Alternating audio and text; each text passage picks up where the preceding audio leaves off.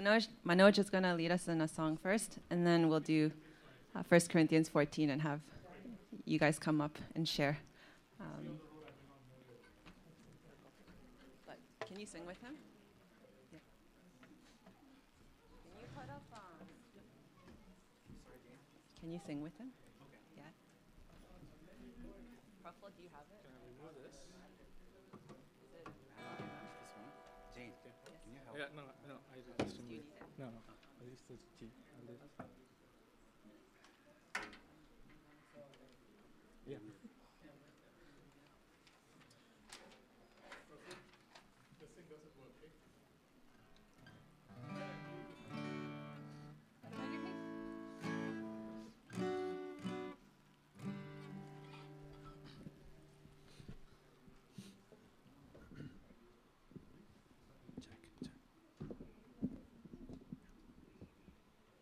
Hello. Yeah. It's such glad times that uh, we are gathering after after the pandemic, and uh, we'll sing ten thousand reasons. And I, think, I think there are more than ten thousand reasons, a lot more than ten thousand reasons to thank our Father for what He has done, that He has got got us through this pandemic, and for His protection and for all the great things that He has done. So we'll just um, thank Him and praise Him and, and, and bless him with all our hearts, and it will rise as a pleasing aroma to him.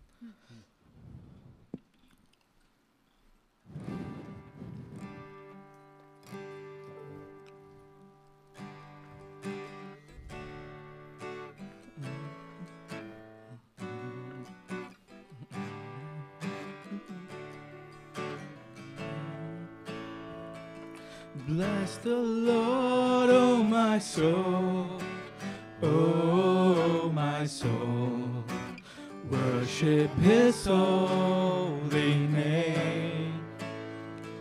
Sing like never before, oh my soul. I'll worship Your holy name. The sun comes up, it's a new day dawning. It's time to sing your song again. Whatever may pass and whatever lies before me. Let me be singing when the evening comes. Bless the Lord, oh my soul. Oh, my soul, worship His holy name. Sing like never before. Oh, my soul, I'll worship Your holy name. You're rich in love and you're slow to anger. Your name is great and your heart is kind. For all your goodness, I will keep on singing. Ten thousand reasons for my heart to find. Bless the Lord, oh my soul. Oh, my soul, I worship your holy name. Sing like never before. Oh, my soul, I'll worship your holy name. And on that day when my strength is failing, the end draws near and my time has come. Still my soul will sing your praise unending. Ten thousand years and forevermore. Bless the Lord, oh my soul. Oh my soul. Worship his holy. Sing like never before. Oh, my soul, I'll worship your holy name. Bless the Lord, oh, my soul. Oh, my soul, worship his holy name. Sing like never before. Oh, my soul, I'll worship your holy name. Yes, I'll worship your holy name. Lord, I'll worship your holy name.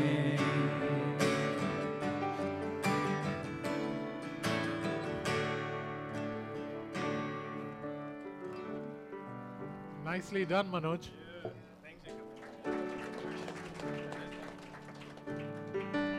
You know someone's not a worship leader yet when they don't repeat the verses twice?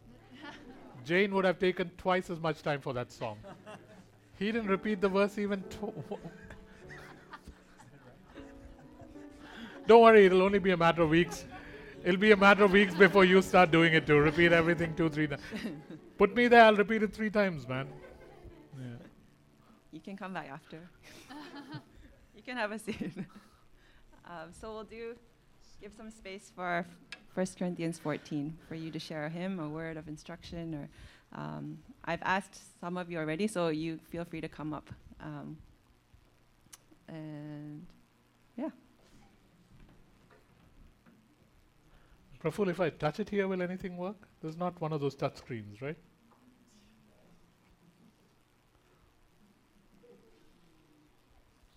maybe I'll ask next. Do you mind starting?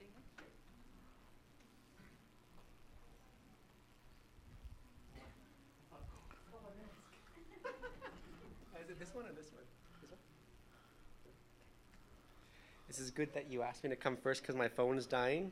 So I still have the Bible with me here. Let's see here. Okay. Uh, I'll read it first and then I'll explain why I picked it.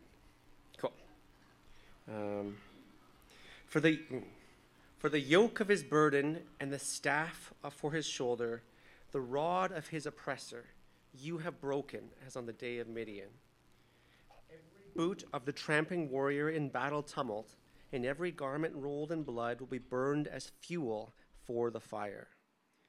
For to us a child is born, to us a son is given, and the government shall be upon his shoulders, and his name shall be called Wonderful Counselor, Mighty God, Everlasting Father, and Prince of Peace.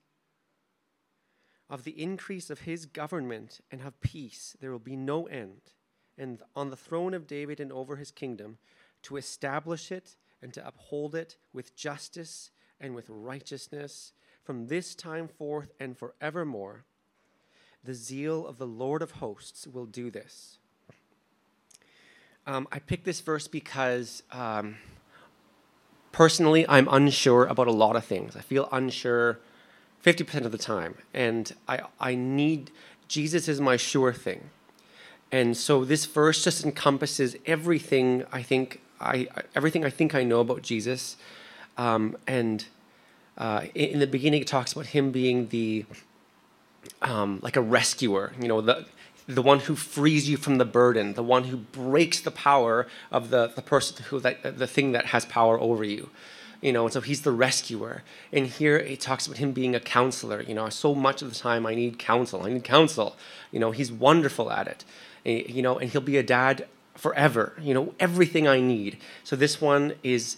Um, in my favorite verse is at the very end when it says the zeal of the lord will do these things because i'm so lacking in my feelings. Sometimes it really helps me to remember that no it's not about my feelings. It's nothing about me but just that he is so passionate about it about me and about his church and about his world that he will do it. And so in this one it's just I want to praise god as the all-sufficient one jesus as the all-sufficient one. So let's go to him for everything we need whenever we need anything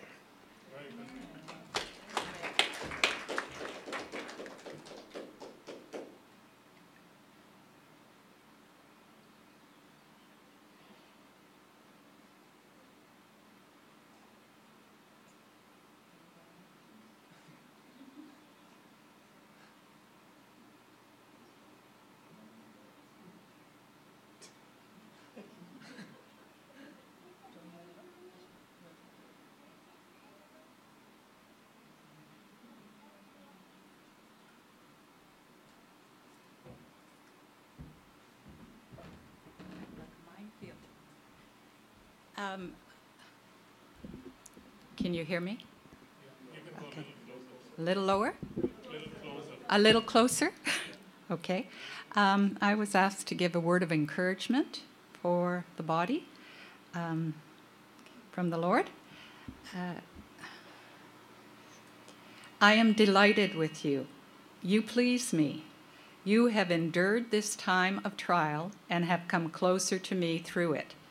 You did not waste your time. You did not deviate from the plan.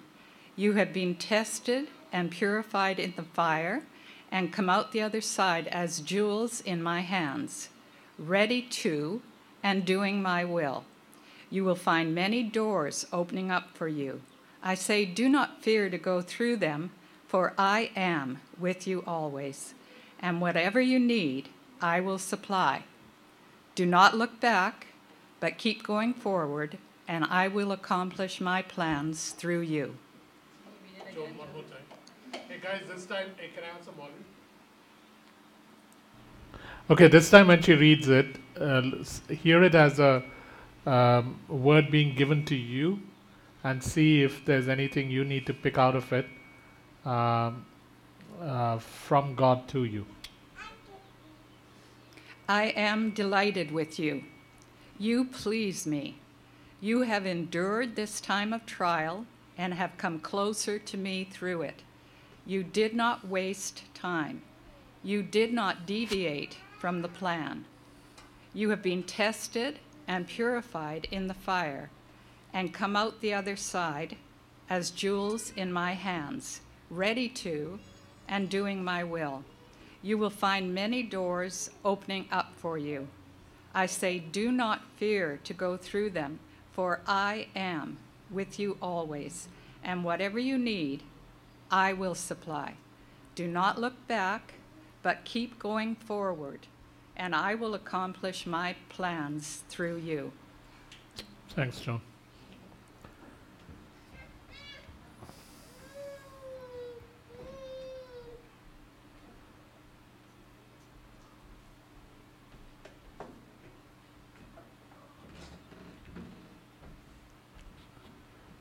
Can you hear me? um, so, a while ago, God put this song in my heart, and um, um, he, I love, I love how God does things. He used the two things that are most dear to me to speak to me about how I need to live my life and how we need to live our lives. So I'm just gonna sing the song for y'all, and. And I'll sing for you, my baby girl. Sing over you, my toddler. Sing with you, my teenager, until you can. Sing over all for me. Sing over all, sing over all you see. Sing over all, sing until they see me. And then God went one step further and he said, I'm going to explain this to you from my word. So he actually gave me um, scripture for each of the lines that he'd given me as a song. and um, I'm just going to read that. So the first verse says, um, I'll sing for you, my baby girl. And the verse he gave me for that was Isaiah 66 13, which says, As a mother comforts her child, so will I sing for you. And what he said is, um, you know, as new believers, we sometimes go to God and um, basically what God does first is He secures our sonship. He says, I'll sing over you. You don't need to do anything. I've got this. I will sing over you. I'll keep singing over you. Like I'll sing for you. I'll just, I'll envelop you with my song. I will sing for you. That's what He says. And then the next verse was, the next line was, I'll sing over you, my toddler. And basically, God's taking you through the different stages. So when you're a baby, he sings for you. When you're a toddler, he says, I'll sing over you, meaning I'll keep putting my nature all around you. I'll keep, you know, like um, enveloping you with all of that, all the stuff that I have for you. But he's like, now you're a little older. So I'm going to take it from a one sided action to a two sided action. So now when I sing over you, take it in. Listen to what I'm saying. Let it keep ringing in your ears. It's no longer me just singing for you, it's me singing over you. Take it in, listen to it, take it in. And then the next line is, I'll sing with you, my teenager. And for this, he gave me 1 Timothy 4 12 to 14, which says, Don't let anyone look down on you because you are young, but set an example for the believers in speech, in conduct, in love, in faith, and in purity. Until I come, devote yourself to the public reading of Scripture, to preaching, and to teaching. Do not neglect your gift, which was given to you through prophecy when the body of elders laid their hands on you. And God said, This is the next stage. This is the stage where we are in training. I'm not going to sing over you anymore. I'm going to sing with you because now you've heard it enough. You can do this. And I'm going to train you and I'll sing it with you. Awesome. And then the next line was, Until you can sing over all for me. And for this, he gave me, everybody knows this verse, Matthew 28 18 to 20. Then Jesus came to them and said, All authority in heaven and on earth has been given to you. Therefore, go and make disciples of all nations, baptizing them in the name of the Father, and of the Son, and of the Holy Spirit, teaching them to obey everything I have commanded you. And surely I am with you always to the very end of the age. And for this, God said, Okay, you're ready. Go out, represent me. I've been training you for this from right from the moment that I've been singing for you. I've been training you for this moment where you go out and you represent me. And then the next line was sing over all, sing over all you see. And for this, he gave me 1 Timothy 4 15 and 16. Be diligent in these matters, give yourself wholly to them, so that everyone may see your progress. Watch your life and doctrine closely, preserve in them, persevere in them, because if you do, you will save both yourself and your hearers. And then this is the one that I really like. God said, don't just make a hobby out of it, make it your passion, make it your life. Go out wholeheartedly and do this. And um, the last line was sing over all, sing until they see me. And for this, he gave me Matthew 5 16, just in the same way, let your light shine before others, that they may see your good deeds and glorify your Father in heaven. And this is the, the end of the song. He basically said, um, This is the purpose of all of this singing that other people, other scared little infants who need to be sung to and over and with, will see your singing and will start glorifying my name, and they'll go out and do exactly what you're doing right now. So, yeah. Wow. And it's like, uh, no. yeah, um, and I'll sing for you, my baby girl, sing over you, my toddler, sing with you, my teenager, until you can. Sing over all for me. Sing over all, sing over all you see. Sing over all, sing until they see me. Yeah. Very cool, man. There's a preacher in the house. Where's Xavier? Oh, okay. Anyone else would like to share? I don't have any more rigged people. So.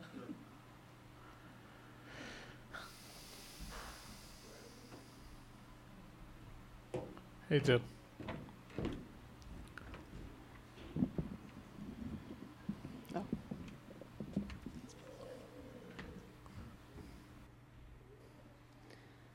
So, um, I don't how, know how God speaks to all of you, but sometimes um, the way He speaks to me is to, I'll be just doing something really mundane like um, washing dishes or cooking or brushing my teeth, and then this thought will kind of pop into my mind. And the other day, um, I was just thinking about how there are so many things like in the news media right now, and different things that have happened um, over the last year and a half, which could make us quite angry or upset. And um, this thought popped into my mind, um, and, and, it was just, Your weapon is your peace.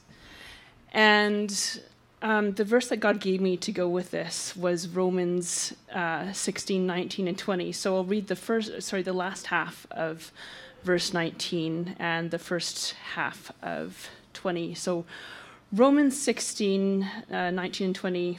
Um, So I am rejoicing over you, but I want you to be wise in what is good and innocent in what is evil.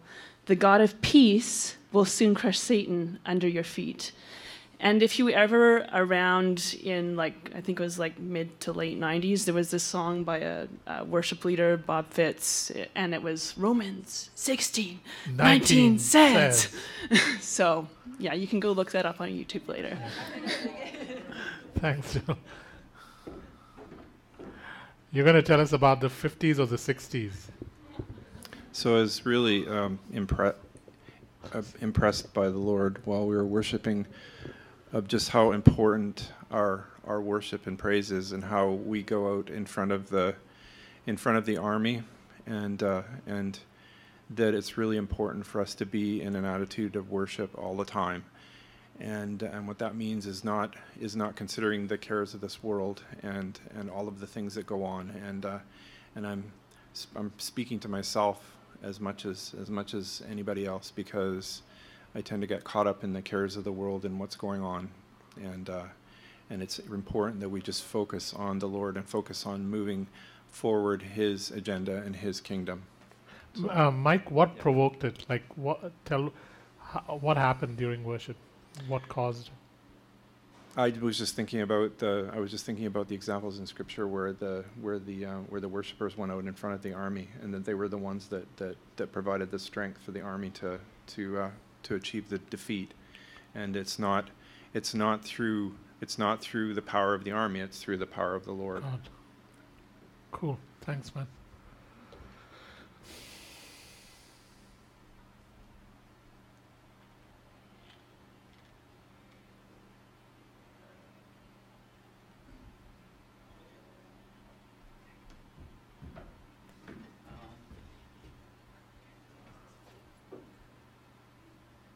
Was a couple of weeks ago.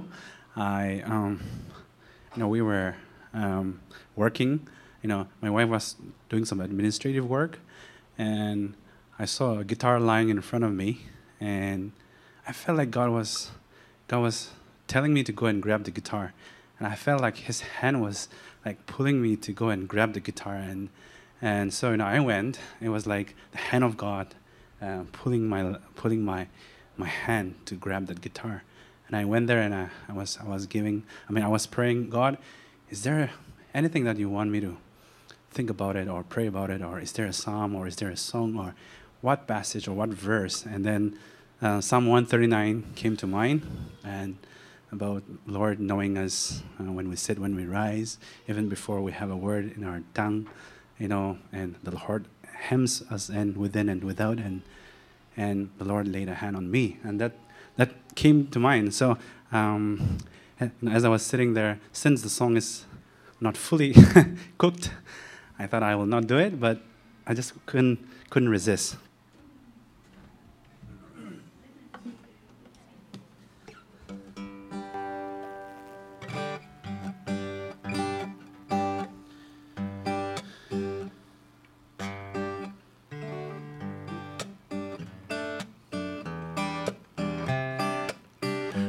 Lord, you found me before I found you. You know me when I sit and when I rise. You hear my every cry, every pain. There's no place that I can go from your presence, Lord. You.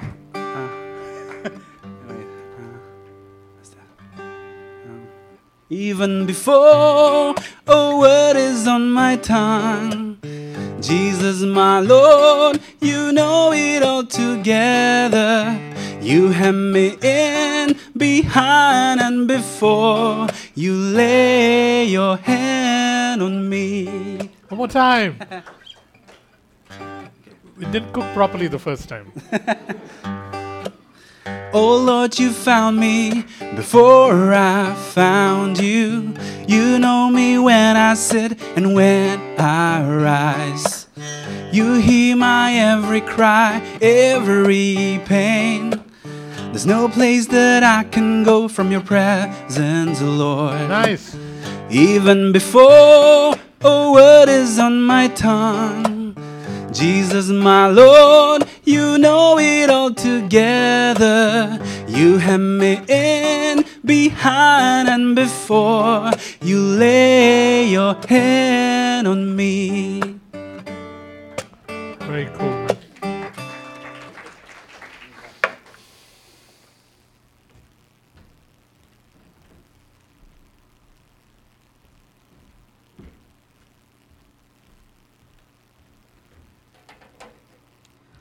Uh, yeah, I I was asking God if there is something I could share, and He gave me Isaiah 27, 12 and 13. I'll read it out. And it shall come to pass in that day that the Lord will thresh from the channel of the river to the brook of Egypt. And you will be gathered one by one, O you children of Israel. So it shall be in that day the great trumpet will be blown they will come who are about to perish in the land of Assyria, and they who are outcast in the land of Egypt, and shall worship the Lord in the holy mount at Jerusalem. So, yeah, as things were opening up, and uh, like when Jacob sent, we are meeting up here, so it felt like God had gathered us back one by one from the land, and the trumpet has been blown, his banner is lifted up, and he's calling us to come to him and worship him. So, yeah, just wanted to. Uh, can you try explaining it again?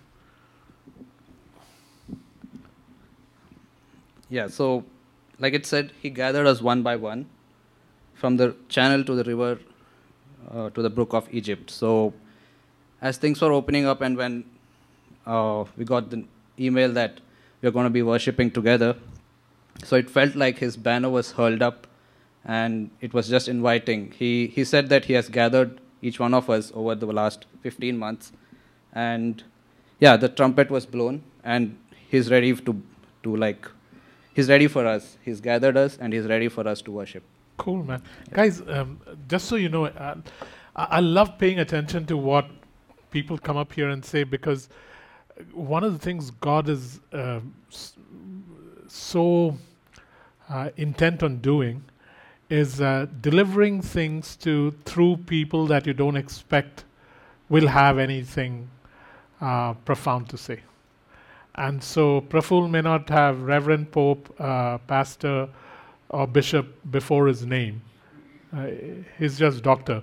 And so, but, but it is through, uh, uh, the reason I love listening is there'll always be little things that God will say. And then if you actually took down everything said today and wrote them down on a sheet of paper, you would actually see a pattern developing. But many of us don't because we think, ah, just wait for the teaching. Teaching is brilliant, but the other things that happen are so important that they literally knit together a pattern. And so when he says this and that, okay, you waited carefully, and then you take that and connect it to what Joan said. Come, Marcus. When you connect it to what Joan said, that listen, you've done these uh, months well, you've endured well, and you stitch it all together, and it brings such a beautiful pattern out. So listen carefully as each one comes up. Go ahead, Marcus. Uh, use the other one, Marcus. Hey guys, just say so. sorry. Um, this is what happened last night. Uh, I don't know how it uh, came up, but um, uh, God was just telling me that how we, uh, how I go, or anybody else, brings things and takes care of them for using or whatever there is. So God told me that, see, I created everything within you. So can you imagine you're my prized possession, how much I'm going to take care of you and take care of things that are, matters to you? It's like we buy things for our use, like we buy cars, we buy things to use at home and everything, and we take care of them. We make sure that we don't misuse them and everything. So God said, You know, everything within you has been created by me. So can you imagine you're my prized possession of how much I'm going to take care of you and how much I'm looking after you?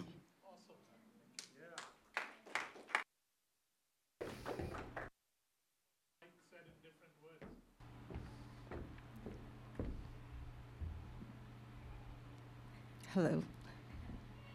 Um, okay, so this is a promise for anyone presently confused as you seek God's will. Um, So God said, My light overcomes darkness. It is found at the cross. Salvation is in me. Ask me for instructions and direction in circumstances where you encounter confusion and darkness, and I will be your light bulb that will show the way and overcome darkness.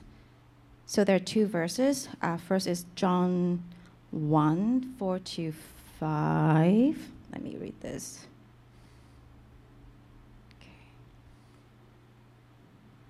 Okay. In him was life, and the power to bestow life, and the life was light of men. And the light shines on in the darkness, and the darkness did not understand it, or overcome it, or appropriate it, or absorb it. And then John 12, 46.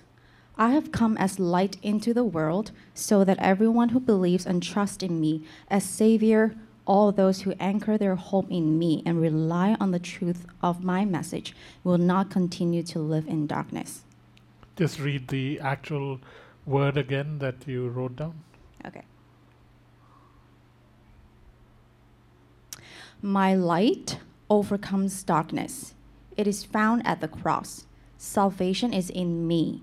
Ask me for instruction and direction in circumstances where you encounter confusion or darkness, and I will be your light bulb that will show the way and overcome darkness. Thank you.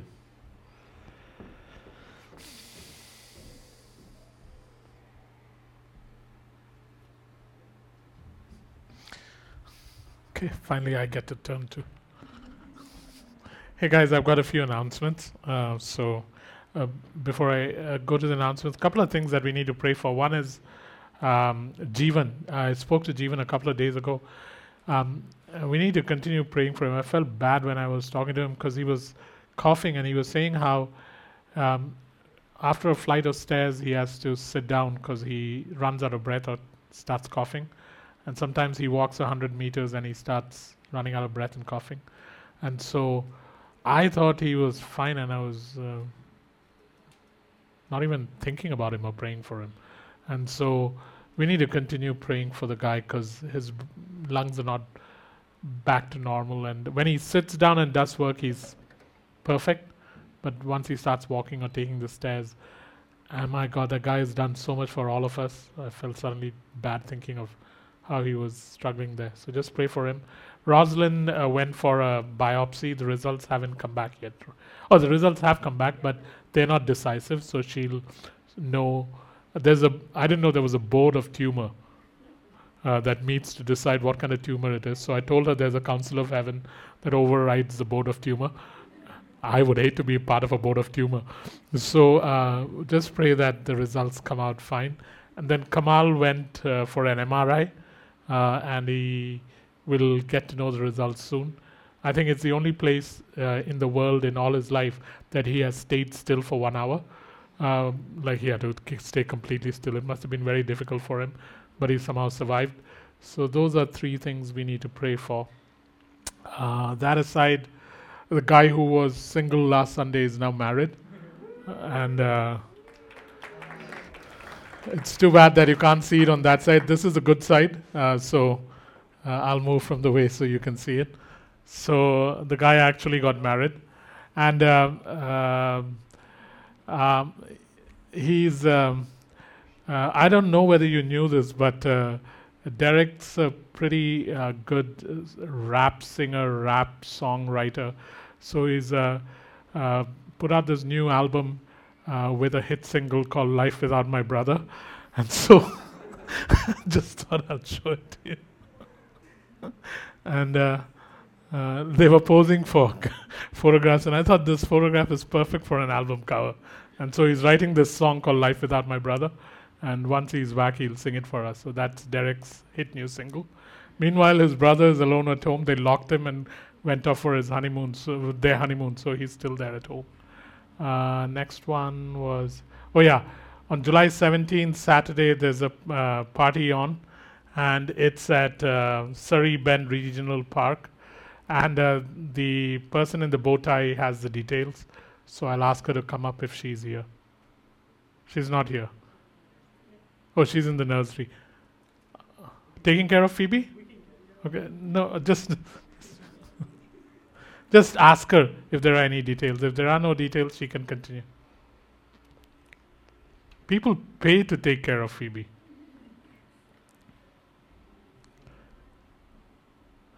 May, do you have any? No details. Okay, so uh, it'll be July 17th at Surrey Bend Regional Park. Do you know where that is? Okay, one more probation. Do you know where it is? Which band? No. Okay. Okay. Okay, so it's not too difficult to get to. We'll talk about it another time. So let's take a break. Before we take a break, guys, uh, you met Dilna before. Dilna, can you pull out, pull, pull down your beard? Yeah, there he is. That's Dilna.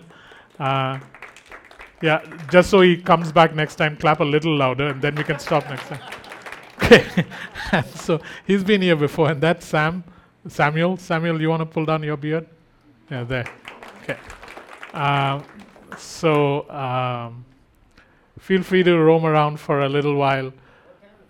Pardon? I have no idea. May has all the details. So um, we'll take a five minute break and then say hello to each other. And this, by the way, is Ryan, in case you didn't know. And uh, uh, so uh, take a five minute break and we'll be good after that.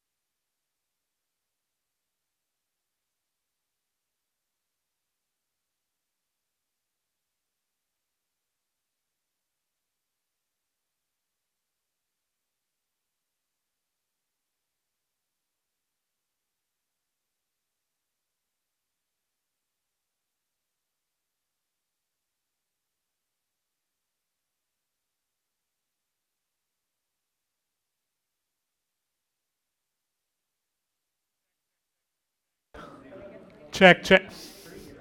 Alrighty, guys. Ruth, you've got to stop. Come on, Ruth. This it's we're in church.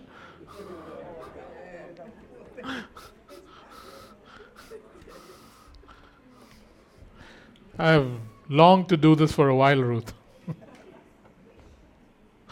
okay. Karen, Joan, I mean, we have a church service, you know.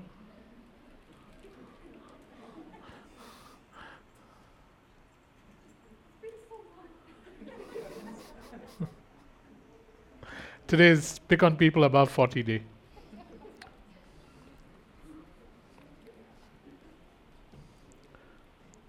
Tony, how old are you?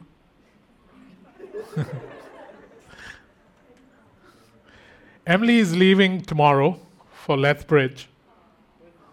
Uh, yeah. So let's so uh, let's just pray for her before we go. So Emily, you want to just stand down here?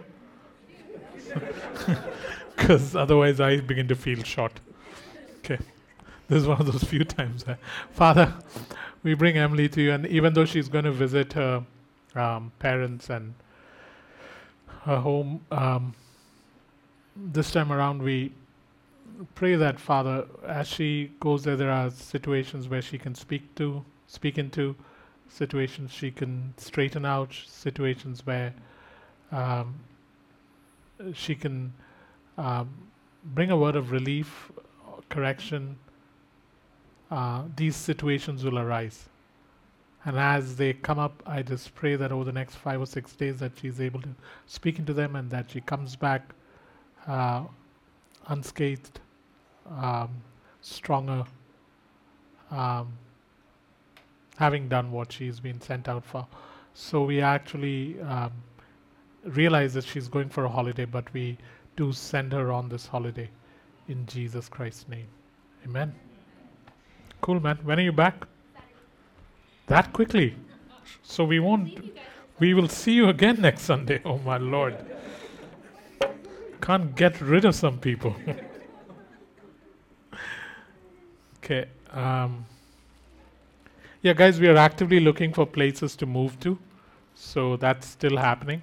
And uh, once we know um, a good place to move to, then uh, between uh, Praful, Manoj, and Prashant uh, and Evan working overtime, it should work out.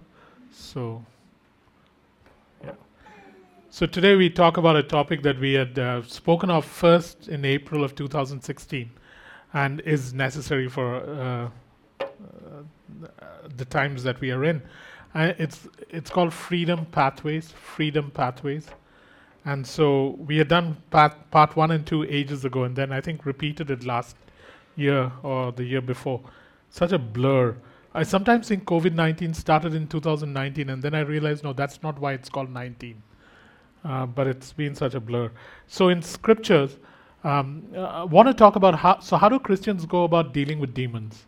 How do Christians go about dealing with demons? Because Jesus used to. And so, um, we need to know about that too. So, to begin with, in scripture, demon possession involved a demon having direct or complete control over the thought or the action of a person. In scriptures, demon possession involves the demon having control, complete control, direct control over thoughts and actions of a person. You see that in Luke chapter 4 verse 33, Luke 4:33. Luke 4:33 In the synagogue there was a man possessed by a demon, an evil spirit. He cried, cried out at the top of his voice, Ha, what do you want with us, Jesus of Nazareth? Have you come to destroy us? I know who you are, the Holy One of God. Be quiet, Jesus said sternly. Come out of him. Then the demon threw the man down before them all and came out without injuring him. Uh, Luke chapter 8, verse 27 to 33. Luke chapter 8, 27 to 33. When Jesus stepped ashore, he was met by a demon possessed man from the town. For a long time, this man had not worn clothes or lived in a house, but had lived in the tombs. When he saw Jesus, he cried out and fell at his feet, shouting at the top of his voice, What do you want with me, Jesus, Son of the Most High God? I beg you, don't torture me. For Jesus had commanded the evil spirit to come out of the man. Um, so, in scriptures, demon possession always involves a demon having direct or complete control over the thoughts and the actions of a person.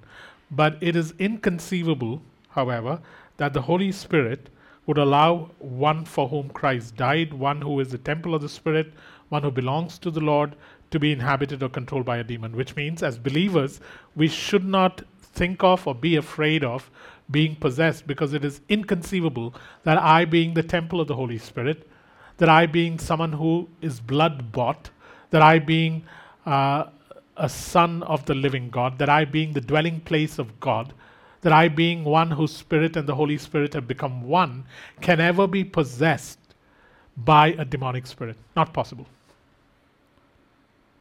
So let's look at some scriptures. Romans 8, verse 9 and 10. Romans 8, verse 9 and 10. Romans 8, verse 9 and 10. You, however, are controlled not by the sinful nature, but by the Spirit, if the Spirit of God lives in you. And if anyone does not have the Spirit of Christ, he does not belong to Christ. But if Christ is in you, your body is dead because of sin, yet your spirit is alive because of righteousness. Colossians 1:13. Colossians 1:13. I love this scripture. Colossians 1:13. For he, as in Jesus, has rescued us from the dominion of darkness and brought us into the kingdom of the Son he loves, in whom we have redemption and the forgiveness of sins. We've been transferred out of one realm into the other. First John 4:15. First John 4:15.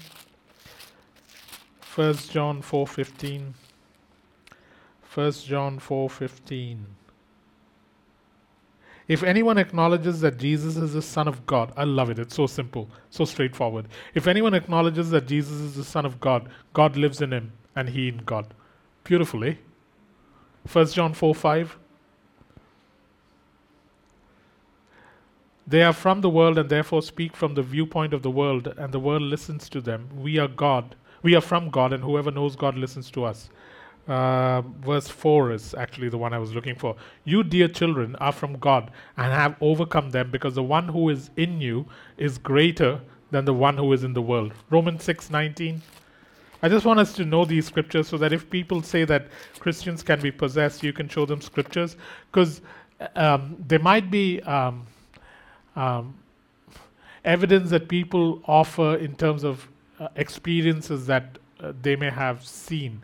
But at the end of the day, the scripture has to bear out the truth. So let's go to Romans 6 19. Romans 6 19. Uh, not 6 19. 1 Corinthians 6 19, I think. Yeah, 1 Corinthians 6 19. 1 Corinthians 6 19.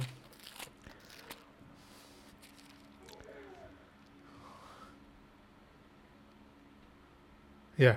Do you not know that your body is the temple of the Holy Spirit who is in you, whom you have received from God? And verse 17, but he who unites himself with the Lord is one with him in spirit. One last word uh, Romans 8, verse 38 and 39. Romans 8, 38 and 39. Romans 8, 38 and 39. For I'm convinced that neither death nor life, neither angels nor demons, neither the present nor the future, nor any powers, neither height nor depth, nor anything else of creation will be able to separate us from the love of God that is in Christ Jesus our Lord.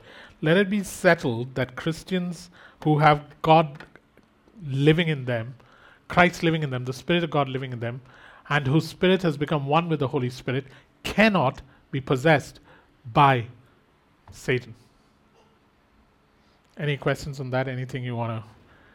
But Jacob, what about? Uh, we'll come to that. But any questions on th- this bit?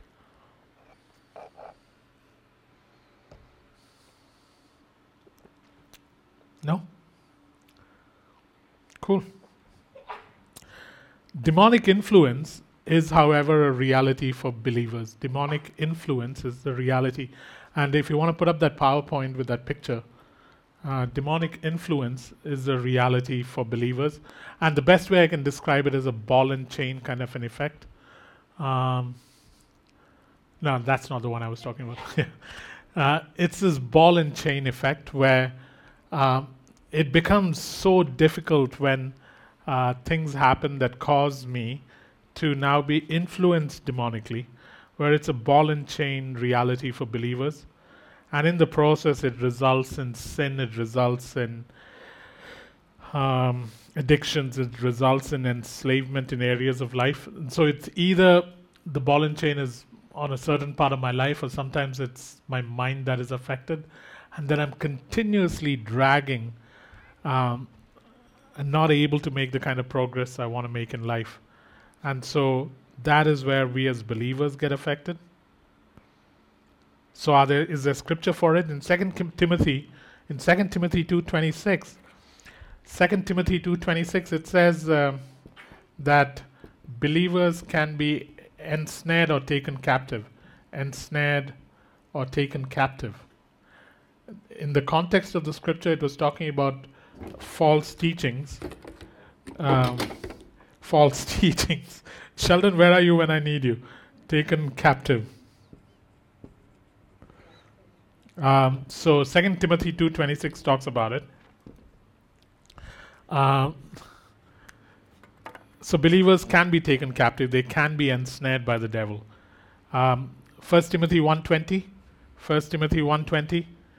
Believers can find unrepentant believers, unrepentant believers can find themselves out of God's protection and in the world where Satan holds sway.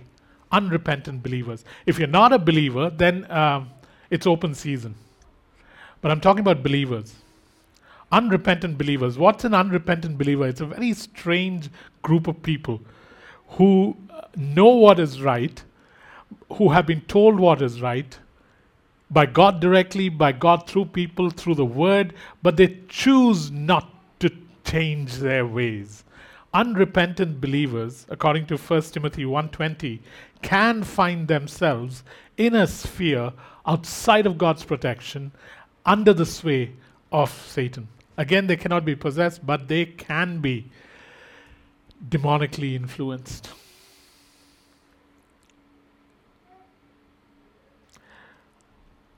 First Corinthians 10:20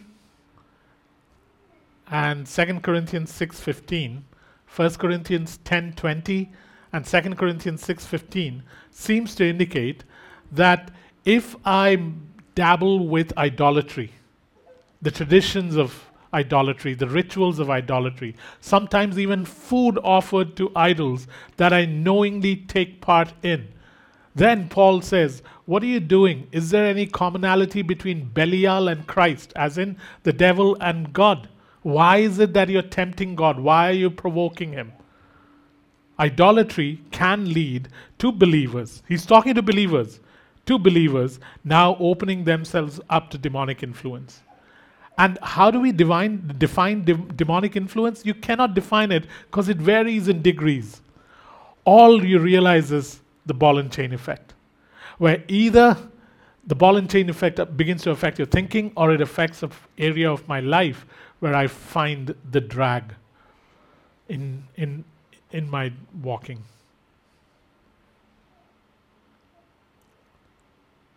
Acts chapter 8, verse 23 is the story of a magician who gives his life to uh, God. Uh, it says he became a believer. And yet, Peter and John come back a little later and they tell him that you are bound in wickedness and bitterness. And so, a bond of wickedness can result when old ways and practices are not repented of.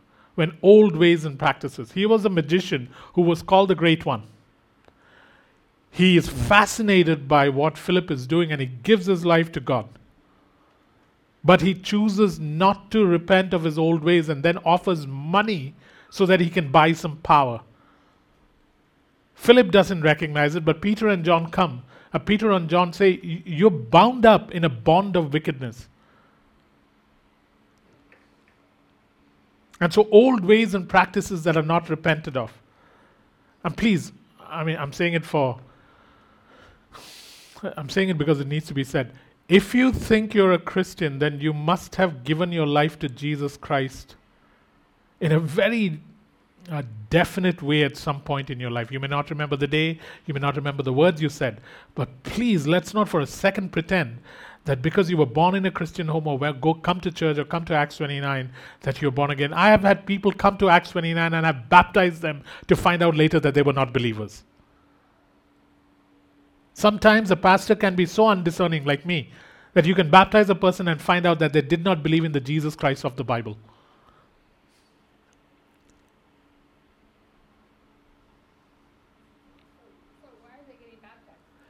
Because they felt that they needed to, that baptism was a way to become a Christian.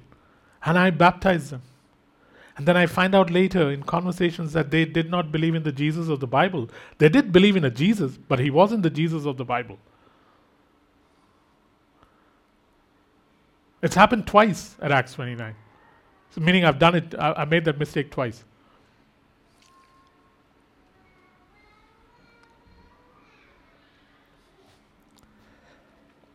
Acts 5, verse 3. This scripture kind of fascinated me. Acts 5, verse 3 is you're talking about um, Ananias and Sapphira. These were guys who were part of the fledgling church. And Peter's words to Ananias and Sapphira, Ananias is Satan has filled your heart with deceit, that you have dared to lie right in the face of God for your own sake. And so it is possible for believers to have their hearts filled with deceit or filled with the kind of deceit that provokes evil words and evil deeds in a direct affront to God. That is demonic influence. Thank God we don't all fall dead when that happens nowadays. Otherwise, I might be the only one left in the church. or I could be the first one to fall dead. One or the other. Let me hold on to this. The point being this, guys, that believers can come under demonic influence, and there are there's scripture to give us evidence of that. It's not it's not something that, um, and yet they cannot be possessed, and it's not semantics. Um, see, Christ frees us from the curse of the law, Galatians three thirteen. But sometimes we also need to renounce things from the past that we haven't renounced.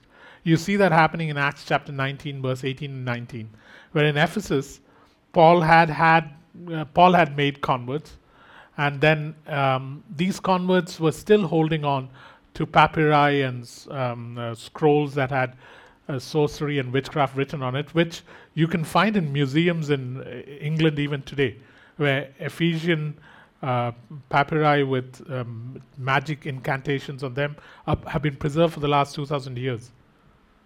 And they would have it in their possession. But at some point in Acts chapter 19, verse 18 and 19, Christ, um, um, after the sons of Sceva incident happens, many of them came and renounced what they had. Renounced what they had. Sometimes renouncing of things from the past is important uh, I want to say m- most believers who come from a Indian or Asian content uh, context have their own baggage to deal with, and most believers that come from a European context have Freemasonry to deal with. It is common to almost every generation. So, Jacob, are you making a big deal out of this? No, I'm saying renounce things that you're aware of that you need to get rid of. It's no big deal. I knew the things that I had to get rid of when I became a believer, and I did it happily. Jacob, you're painting us with a cultural brush. Absolutely. Just in case you thought I was being nuanced. So, renouncing past indulgences, past dedications, past pacts, past rituals, past objects is important for walking in full freedom. We'll touch on that briefly. Uh, the other thing that uh, we may have to do, deal with is strongholds. Strongholds are thought patterns, and these thought patterns are usually shaped by culture, circumstances, false belief systems, soul wounds, and sin. So, strongholds is an amazing stand. All you have to do is hold it like this, and it stands. And uh, strongholds um, are caused by soul wounds, as in it affects our pattern of thinking, soul wounds, circumstances, culture, false beliefs, false beliefs, and if my eyes can see that far, uh, that's it. And sin. So these can cause patterns of thinking that then become a problem.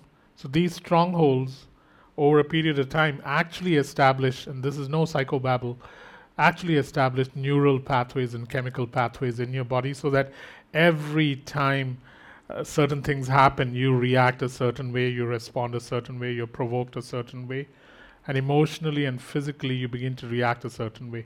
Over time, it becomes a reflex or a habit or an addiction or a bondage and eventually a personality. I'll repeat that one more time. Strongholds also are things that Christians need to deal with, and unfortunately, Satan supplies the bricks for this, where you build a stronghold because of soul wounds, because of circumstances in your life, because of the culture you came out of, and culture includes family background and stuff, because of false beliefs that you were introduced to, and because of sin. And over a period of time, these create neural pathways or chemical pathways in our physical bodies and our minds over and over again, triggering the same response till it becomes a reflex or a habit or an addiction and eventually a person's personality. Pornography is a classic example of a stronghold with neural and chemical pathways. One of the reasons porn always requires a bigger high is because of neural and chemical pathways that are created. And the reason I'm bringing it up is because more than 70% of the church, and that's a conservative number, 70% of the church struggles with porn. And so here is a stronghold that is exploited by the devil, not just physically, not just affecting your marriage, not just affecting your personality, but the guilt and the shame believers go through on a daily basis because they know how badly they want to serve Christ. And then there is this other side of life that keeps pulling them down on sometimes a daily basis. So, porn is a classic example of a stronghold with neural and chemical pathways. And in, ad- in addition uh, to just having these chemical and neural pathways, guys, we think that watching it is not harmful, but unfortunately, the act of pornography has such perversity, wickedness, and depravity in it that it is impossible to watch porn without coming under the influence of the demonic spirits actually involved in filming the act. It's not possible to come back, come out unscathed. Proverbs 6, verse 23 or thereabout says, If you hold fire to your chest, do you think you can escape without getting burnt? Message puts it even greater. Hey, Jacob, if you put some uh, burning coals on your lap, do you think you won't burn your pants? I love sometimes the straightforwardness of the message.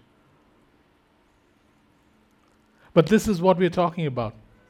And therefore, it's, it's a double whammy with porn. And somehow, at least one of the things Acts 29 should try, if we are caught up in porn, is that we try to break this, man because it, it, it's consuming lives, not just in terms of our physical being, our, our, our marriages, our way of thinking about uh, the other sex, but it is also causing so much guilt and shame that it is not allowing you to progress further in your spiritual walk because this is used like a sword over the head of believers saying, What are you going to do for Christ? Look at your life.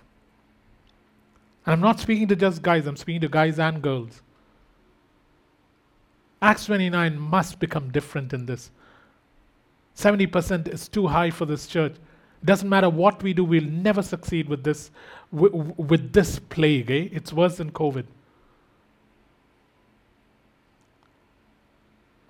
We gotta break this, guys. For what we are being called to, purity is demanded.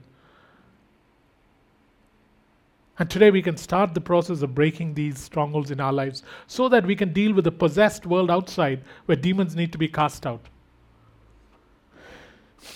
Questions, comments?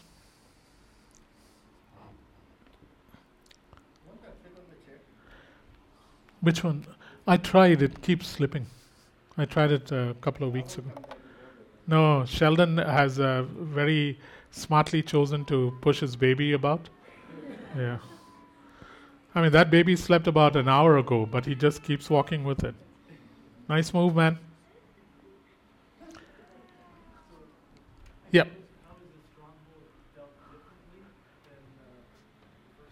Yeah, uh, it's not dealt differently. Both have demonic influence involved in it. It is just that in this case, oh, um, um, uh, what's his name's question was, Mark's question was, how is the stronghold dealt with differently than the first bit where we talked about demonic influence? And I'm saying it's not um, treated differently. The difference is that there are neural and chemical pathways established too, because these are sins that now the body begins to react a certain way, which is why the, f- the bondage of it is so hard to break, because now there is a neural and chemical pathway established where the body needs a high. That's part of the reason people are drawn back to the need to consume more. But every time we are drawn back to consume that more, what happens is it is impossible to escape the influence of unclean spirits that are actually m- involved in the in the depravity, the perversity, and the wickedness of porn. And therefore, it's not possible to walk out of porn without having your clothes completely burnt. Not possible. And I, I, I'm speaking about this in a way that will not condemn us or bring more guilt on us because uh, we suffer under that guilt anyways through just because we care for walking with Christ and seem absolutely disabled by this evil plague that is in the church. I'm saying, but Acts 29, let's change it. Let's change it. It sometimes takes a group of people in a city to stand up and it breaks the pattern. It's like it's like it's like when when you break one bulb in that Christmas light, uh, you can switch a whole tree off. It's like that. I don't try it, but the the point is that is how easy it is. One church stand up in a city and say, "No."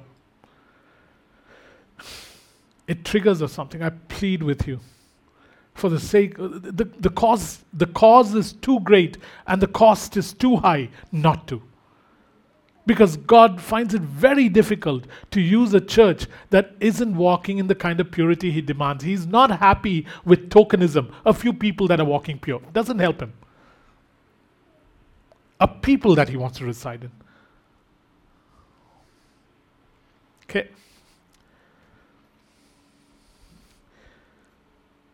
I hope that it's not Proverbs 6:23, Proverbs 6:27 and 28. Um, and the unfortunate uh, thing with many of the demonic influences in the life of Christians is that Satan uses shame and stigma and secrecy and isolation to keep me from being healed or freed. Because these are, I mean, can you imagine how difficult the life of a pastor is who is caught up in porn? Where will he go? Who does he go to? You can't imagine the guilt and the shame that pastors presently have because, and there are thousands and thousands of them. I know I said this some years ago. They did a survey of a thousand pastors that came for a conference, 40 and under youth pastors who came for a conference. And they did not find one that wasn't caught up in pornography. Not one.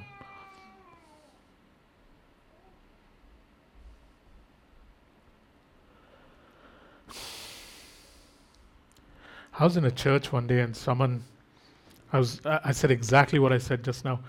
And there was an older lady sitting in the back and she said, What about you? Are you caught up in porn? And I said, No, I'm not. But there aren't too many. There are not too many. I liked her direct question.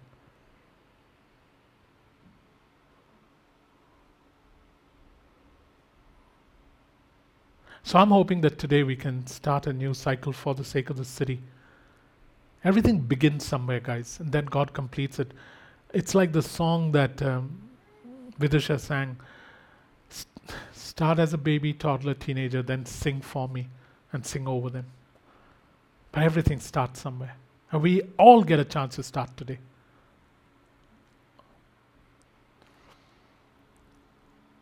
And as a leader, if you're a leader, or as a pastor, or as a church, I must, we must help to bring the things in our life that are hidden to light in a way that doesn't create a stigma and be it idolatry, be it immorality, be it human philosophies, be it sinful habits, be it uh, the residual influence of spirits. We need to come to a place where we can help people just bring it out into the open without shaming them, without it being known, without it being publicized. Get them over the hump and have them run free. I just so pray that. It's one of the coolest things we could do for this city, guys. It'll last for generations. It'll last for generations.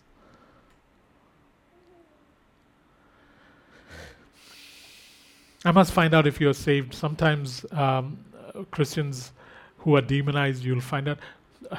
There was one. There was one person who who we thought was a believer and who believed everything that we said about Christ. But at some point, we realized that the one thing that he didn't believe about Christ was that he didn't believe Christ was um, creator. He believed Christ was created. And we couldn't understand why he was, for, for a believer, why he was so demonized. Because he did not believe that Jesus Christ was creator. He believed he was uniquely created, begotten Son. Everything else, you, you, you have the person read the Nicene Creed, he will believe every bit of it. Sometimes it is important to know whether a believer is a believer. Another person that we met and knew well was absolutely in love with Jesus, but not the Jesus of the Bible. I was so surprised. Guys, words are easy. Words are easy. Jesus is Lord is also easy. Find out if a person is a believer. And it's very easy to find out. Find out what the word says, what their belief says, what their behavior says. Usually those three things overlap, you're good. What the Bible says, what their belief says, what their behavior says. Sometimes we must diagnose whether something is a medical condition or a spiritual problem. Because if you mix both up, it's really not right or good. Because uh, sometimes it's a medical condition, and then you can cast out as many demons as you want, and uh, nothing will happen because it's a simple medical condition.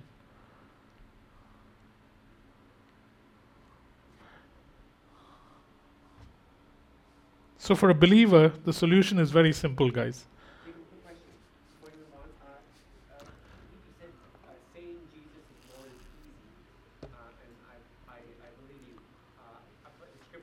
Yeah, yeah. I, I was wondering why no one took me up on that.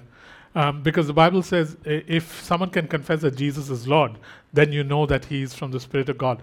Um, uh, so, um, once a person says Jesus is Lord, one should ask him who this Jesus that is Lord is and have them explain a little more about this Jesus who is Lord. Because it's easy to say the three words Jesus is Lord. Is he, is he Jesus the Lord who is the Son of the living God? Is he Jesus the Lord who came down in flesh to destroy the works of the devil? Is he Jesus the Lord who was born of a virgin, lived on the earth in flesh for 33 years, died, and rose again? And when he rose again, he came in flesh and showed himself to his disciples. And then he ascended. Is, it, is he Jesus the Lord that sits at the right hand of the Father? Is he Jesus the Lord that is coming back? Is he Jesus the Lord, the Creator, through whom everything, for whom everything was made? Is that Jesus Christ, Lord?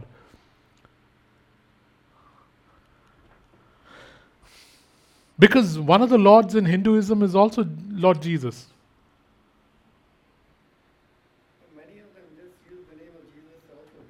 Yeah.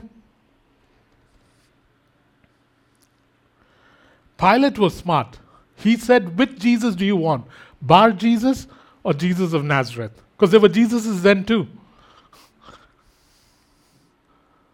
I mean, it was Barabbas Jesus. There were two Jesuses present that day.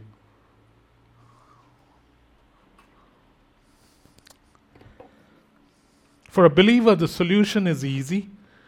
Uh, the first solution And these are absolutely God-given solutions, so they'll always work. The first solution is Acts 8:23. Peter says to the magician, "Hey, you are caught up in a bond of wickedness. Repent, repent, repent." As in turn from your ways. And the magician got so afraid that he said, "Please, my repentance may not work. Why don't you guys pray for me? If you pray for me, maybe it'll work." But repent, as in turn around, Jacob, stop. And if you turn around and stop and fall again, get up and turn around and stop again. How many times? How about 70 times 7? Because you know that He'll forgive you at least that many times. He'll forgive you more. All I'm saying is let's start with 490.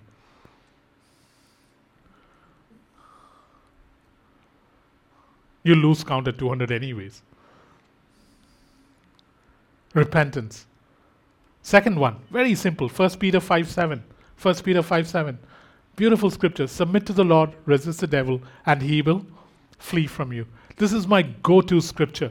Every time I mess up, I, uh, it's pointless resisting the devil if I don't submit to God. Jesus, once again, I acknowledge you as the Lord of my life in this area of my life where I've been doing what I want to or disobeying or doing what I want to. I submit to you in this area. I submit this area to you. I submit myself to you. And now I stand up to resist the devil. Resist all the temptations he's thrown my way, where each time I've fallen, this time in submission to you, Jesus, I resist the devil. This is not some hand uh, combat. It is standing and saying, I resist you in the name of Jesus Christ. And these simple words, as ridiculous as it sounds, these simple words can cause your arch enemy to flee to flee. You don't know what fleeing looks like. I remember once um, making bows and arrows with my friend. His name was John. Um, and we had these bows and arrows, and we went to the neighbor's yard because he had a dog. And these were simple bows and arrows, like they won't kill anything. And we started shooting at the dog. I know dog lovers don't like the idea at all. So we started, especially, thank God Dilna has a mask on because you, you can't see how he's frowning right now. So we started shooting at these dogs. And uh, the owner of the dog was a guy called Babu. And so Babu comes and he unchains the dog. This is after two minutes of shooting arrows at the dog, and that dog was hopping mad. And you should have seen what fleeing looks like. I had arrows flying out of my quiver. My bow was broken. My friend and I running, and my only thing was, I got to run faster than John. I've got to run faster than John. I've got to run faster than John. And even though he was thinner, I was faster because I was more afraid. And so the dog got to him first and me second. And second always wins in this situation. Um, uh, no, yeah.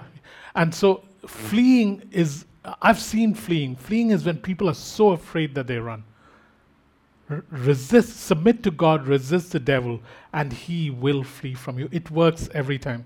The third solution, this is such a cool solution. Proverbs 11, verse 6. Proverbs 11, verse 6. Righteousness delivers. Righteousness delivers. Righteousness delivers. You combine these three things and you will win each time.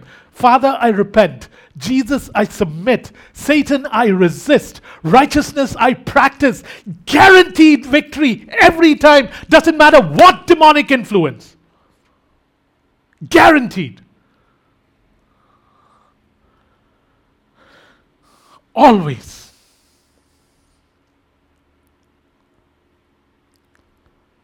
What does demonic influence look like? Look at your patterns of thinking. Look at your responses to things. Look at the sins you habitually are caught in. Look at the temptations that have succeeded for years on end. Look at the things that you can never break out of. Sometimes they're just habits or personality. That if you could break out of, life would become new, life would become so different. Look at the emotional and mental reactions that come every time. Some of them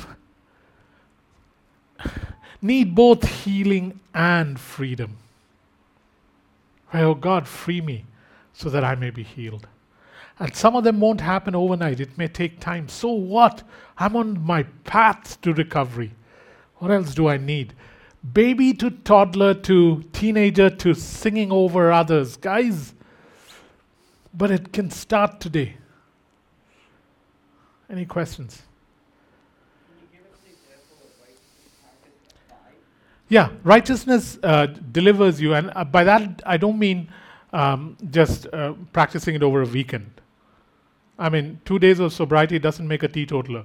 The, the thing is to begin to practice it on a consistent basis over a period of time so that I now um, uh, decide that, okay, this is, uh, let, let, let me give you an example.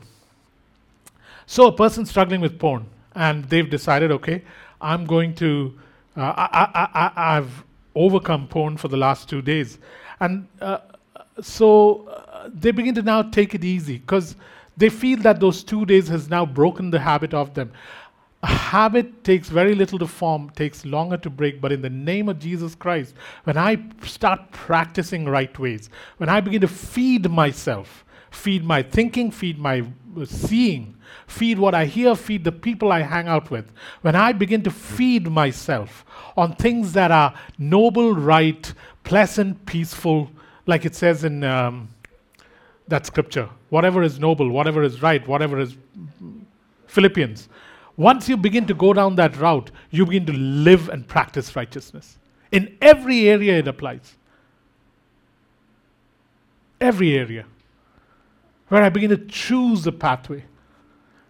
I don't want to. Uh, I, I don't want to hone down on porn. The only reason I'm doing that is because the plague it has become in the church.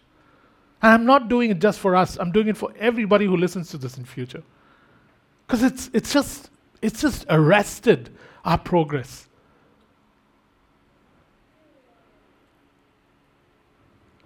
And there's never been a time like today where it is so easily available, which makes it even harder if I don't practice righteousness.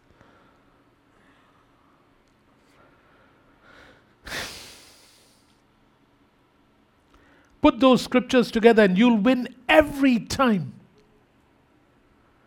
Same applies to no, uh, other situations. Let's say uh, I'm easily angry. Let's say rage grabs me easily. My friends won't see it, but those that are close to me will see it. Rage. And now I begin to pray, practice the same thing. Practice righteousness. It'll deliver you from rage where you begin to practice righteousness. Father, every time I'm angry, I'll first begin by humbling myself. Because most of my anger comes when I am an idol that I have set up that you are not giving enough deference to.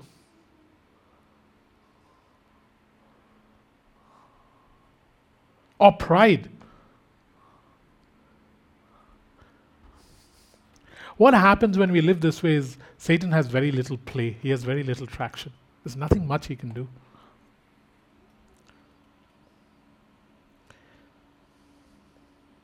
Eutunicus.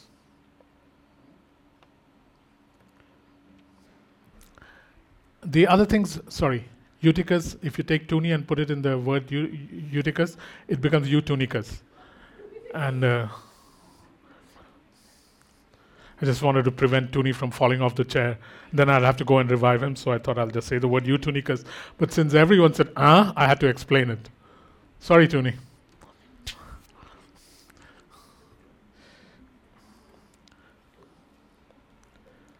Another thing that really helps me stay free is John 8:32. John 8:32. John 8:32 is um, um, the knowledge of the truth sets me free. So dive into the Word, dive into specific passages, dive into reading it from certain versions that make it so God to you, because the knowledge of the truth sets me free.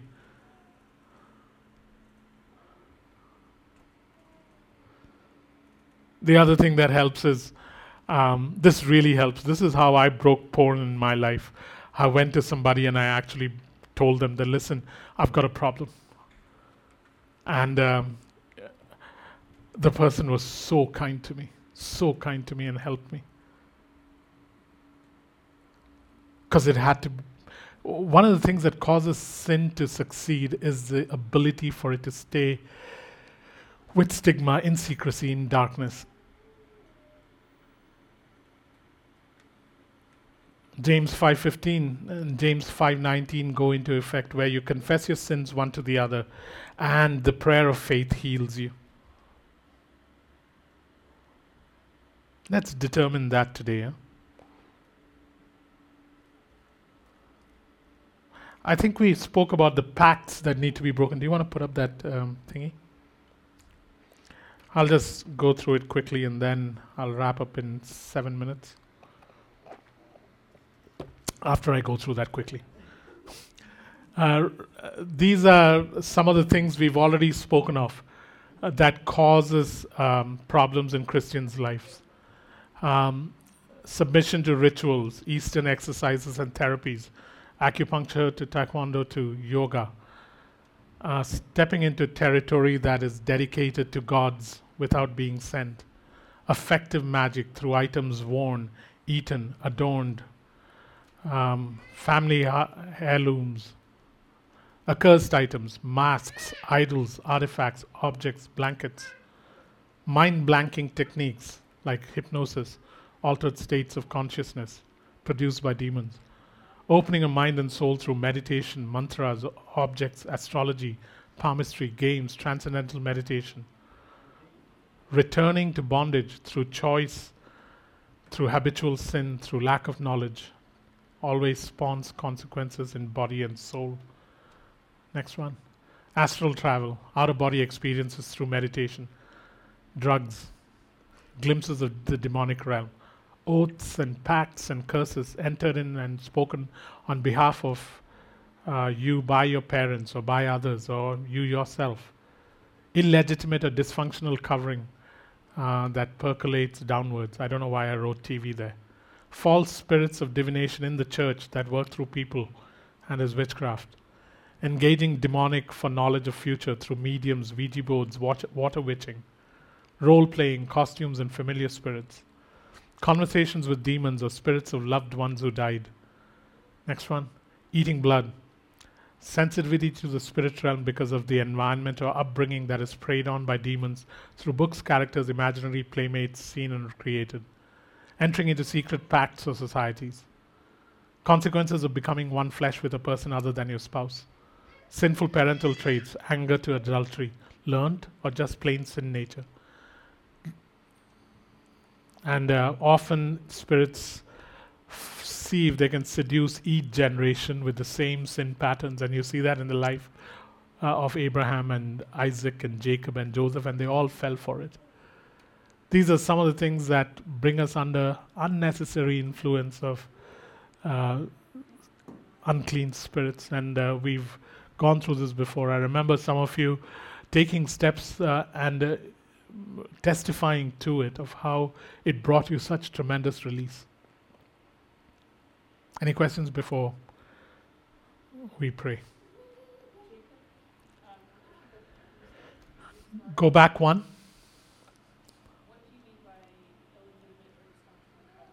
Okay, so sometimes uh, there are people that uh, choose um, ones to cover them that are themselves corrupt it talks about that in the book of Jude from chapter 4 to chapter 13. People that. I, I know a man, for instance, who was very famous and died recently. Um, I also know women who he slept with at least seven times who came and asked him for protection and covering and called them spiritual fathers and all that stuff. I know this lady really well, and um, she was so exploited by him, and he was so famous, so famous. I used to dread people who would go and sit under his ministry. Illegitimate, dysfunctional coverings that destroy the ones that come under them. I, I dread the fate that awaits him. I dread the fate that awaits him. I sometimes think that these are the ones God will say, I never knew you. Because they perform miracles. They even cast out a demon or two. They prophesied plenty. But I do not know whether they'll be allowed into heaven because they were like um, shepherds that were skinning their sheep for their own personal pleasure and benefit with absolutely nothing else in sight. And there are tons of them, man.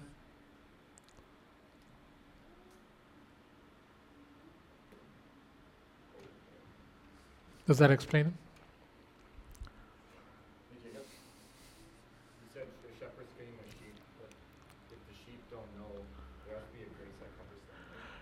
Yes, but the, the, the, the wounds that are left on the soul are so deep that they need healing to recover. It doesn't even have to be um, a, a, a pastor. What about, what if it was my own dad? What if it was someone who was supposed to take care of me and didn't? What happens then? It is not that it, it'll destroy my life, but my God, it leaves on me a mark that now I need you to help me heal in. What if it was a husband? At the end of the day, what, this is what scares me when, uh, if in my firmness, what if I am cruel to you? I gotta share this. Heidi was there when it happened. I didn't deal with someone at Acts 29 well. And one of the things that happened one day when they came to have prayer was they literally slid off the chair they were sitting on and they were on the floor saying, When I came to you and asked for help, why did you respond the way you did? And the person was crying, and I could not do anything because I knew that I had not treated the person well. And all I could do was say, I am so sorry. All I can do is ask you for forgiveness. I am so sorry. All I can do is ask you for forgiveness. Oi. That was all I can do. If, if someone who isn't planning to do harm to somebody can do harm inadvertently, how much more someone who is intent on harm? There's a book I read, and I've mentioned this to you. It says, Let us pray. The scary thing about the title of the book is Pray is spelled P R E Y. We got to be careful as ones who lead her that we don't do that. Now let us really pray. P R A Y. Okay? Father, we pray because we need help. We pray because we as a church want to determine today that there is a requirement of purity from us that you want so that you can begin to make us the salt or the leaven that affects this city. Pornography is present in this church too, in our midst too. And so, we come, O oh God, today, asking you to put your finger on the sin in my life. Some of us may not be watching porn, some of us just may like watching television that is um, that we would find hard to watch if you were sitting there with us. Some of us don't watch television, but we're caught up in pangs of lust at different times. Our thought patterns go all over the place. There's a purity you want from us, particularly in the area of lust, that you want us to focus on. And we come to say, Jesus, we really want to try. We want to try and then we want to train.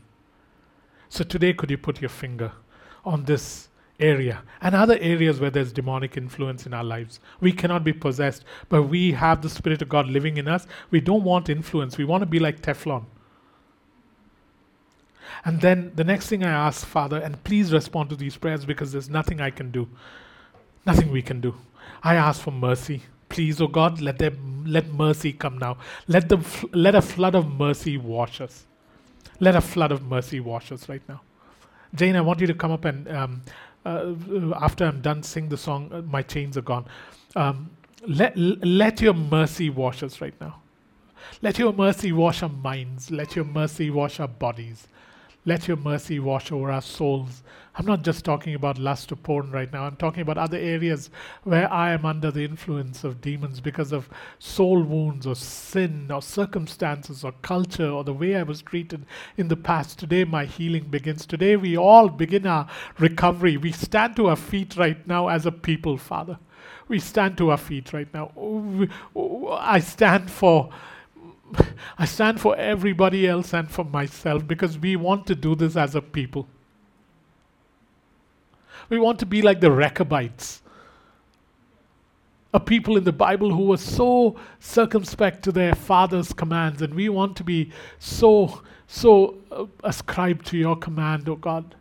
You want purity, we come saying, Oh God, you alone with your mercy can wash us and give us a new start.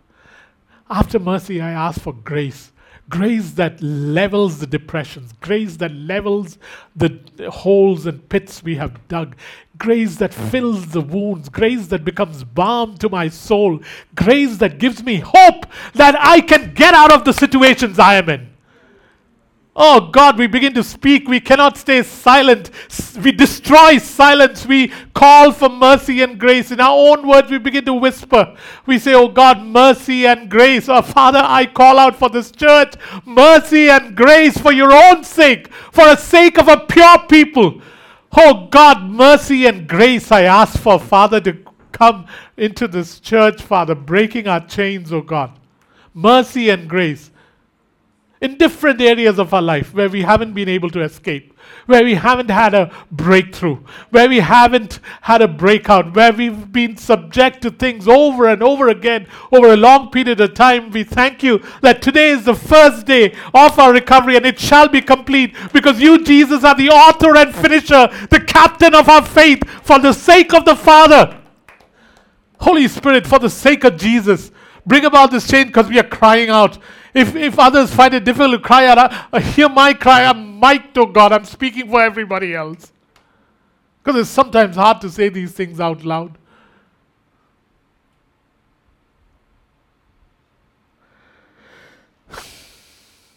So we humbly confess our sins, Abba.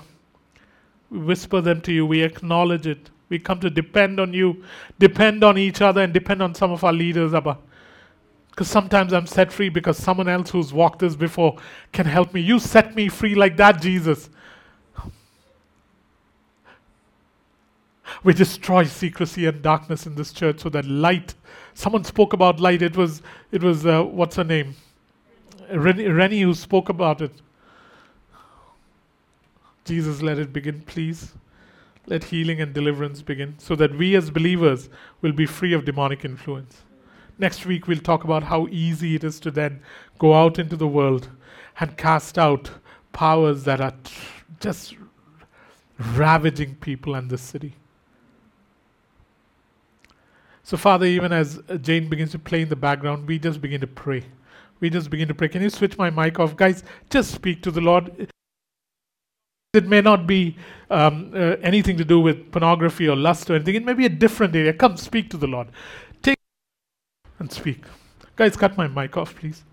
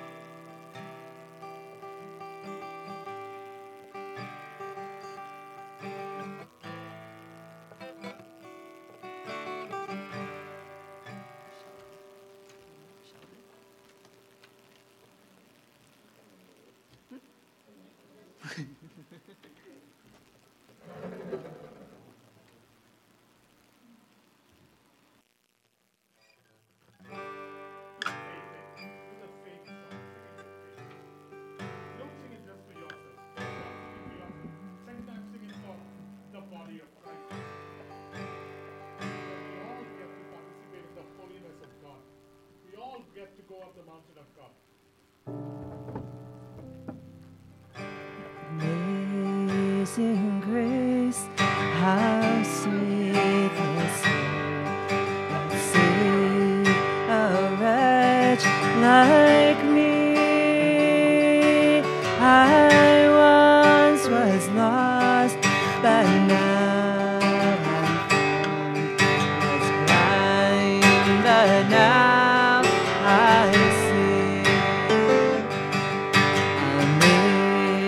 Amazing grace, how sweet the sound that saved a wretch like me. I once was lost, but now found. Was blind, but now I see. 'twas grace that taught my heart to fear, and grace my fears relieved. How precious did that grace appear this hour. This hour that I first believed. My chains are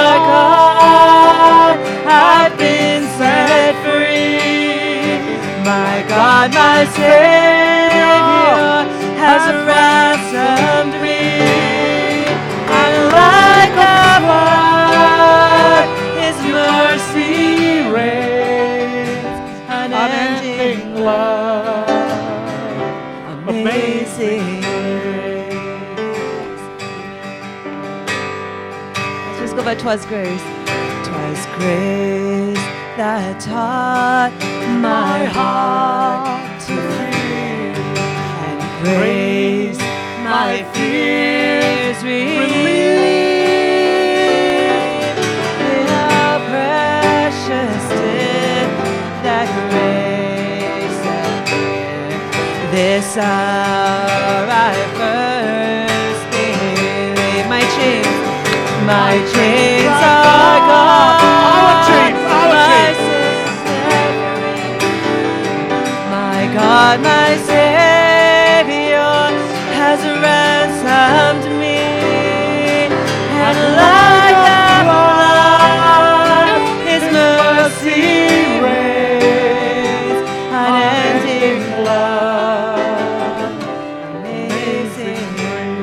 Father, even before we sing the, sing the next few verses, you just want us to know, and I find this so overpowering. You just want us to know that I want you to sing this next song you're saying, In My Embrace. I want you to sing it within my arms. I don't want you to stand out and sing it to me, says God. I want you to come within my arms and sing it. Sing from within my arms, my children. Sing from within my arms. I love delivering people. I did that the first time with Adam and Eve and I've not stopped. So sing from within my arms. Sing with your head held high. Sing proudly, knowing who you belong to. So even as we sing this next verse and then the chorus, Father, we sing from within your arms and we sing using the word our chains when it comes to that, Father.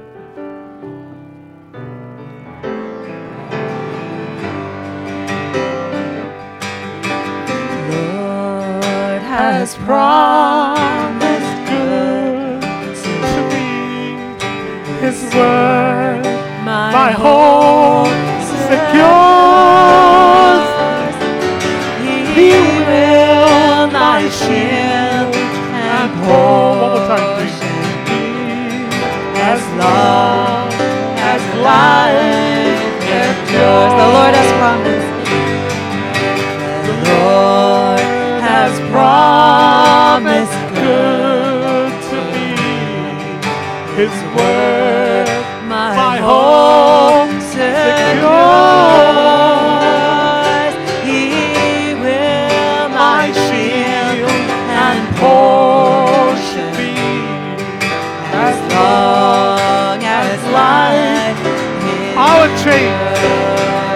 Are gone. I've been set free. My God, my Savior has ransomed me, and like a flood, His mercy reigns, unending love, amazing grace. Our chains. Our chains are gone. I've been set free. My God, God, my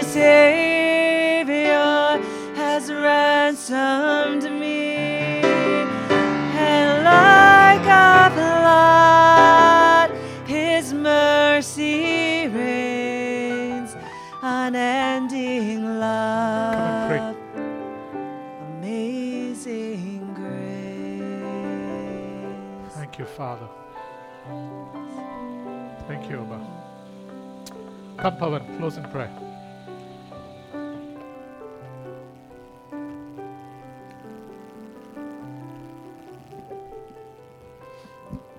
Um, yeah, Father. So, yeah, we just come to you, Father. Um, I've uh, struggled with porn um, most of my life, um, and you have set me free from pornography. So, um, whoever here or um, at home that's struggling with pornography, Father, it's in your name. I, I set them free, Father, you, from pornography, Father. Yeah, Father. Um, and also, um, any other struggles that, any other strongholds um, we are going through. Um, one, two things that I'm going through is uh, um, stubbornness and uh, anger, Father. So, Father, I just pray for myself that um, you are able to set me free Thank with you, these Abba. strongholds, Father. and I Jesus. and I pray for others that are struggling in the same situation Yeah. and other situation, Father, that you set them free, Father, Thank from you, all their situations, Father. Yeah. And that you are our anchor, Father. Yeah. We depend on you, Father. Yeah. In Jesus' name I pray. Amen. Amen. Thanks so much, Pavan. Bless you guys. Can you believe it? You're allowed to hang around. You don't have to leave in the next three or four minutes.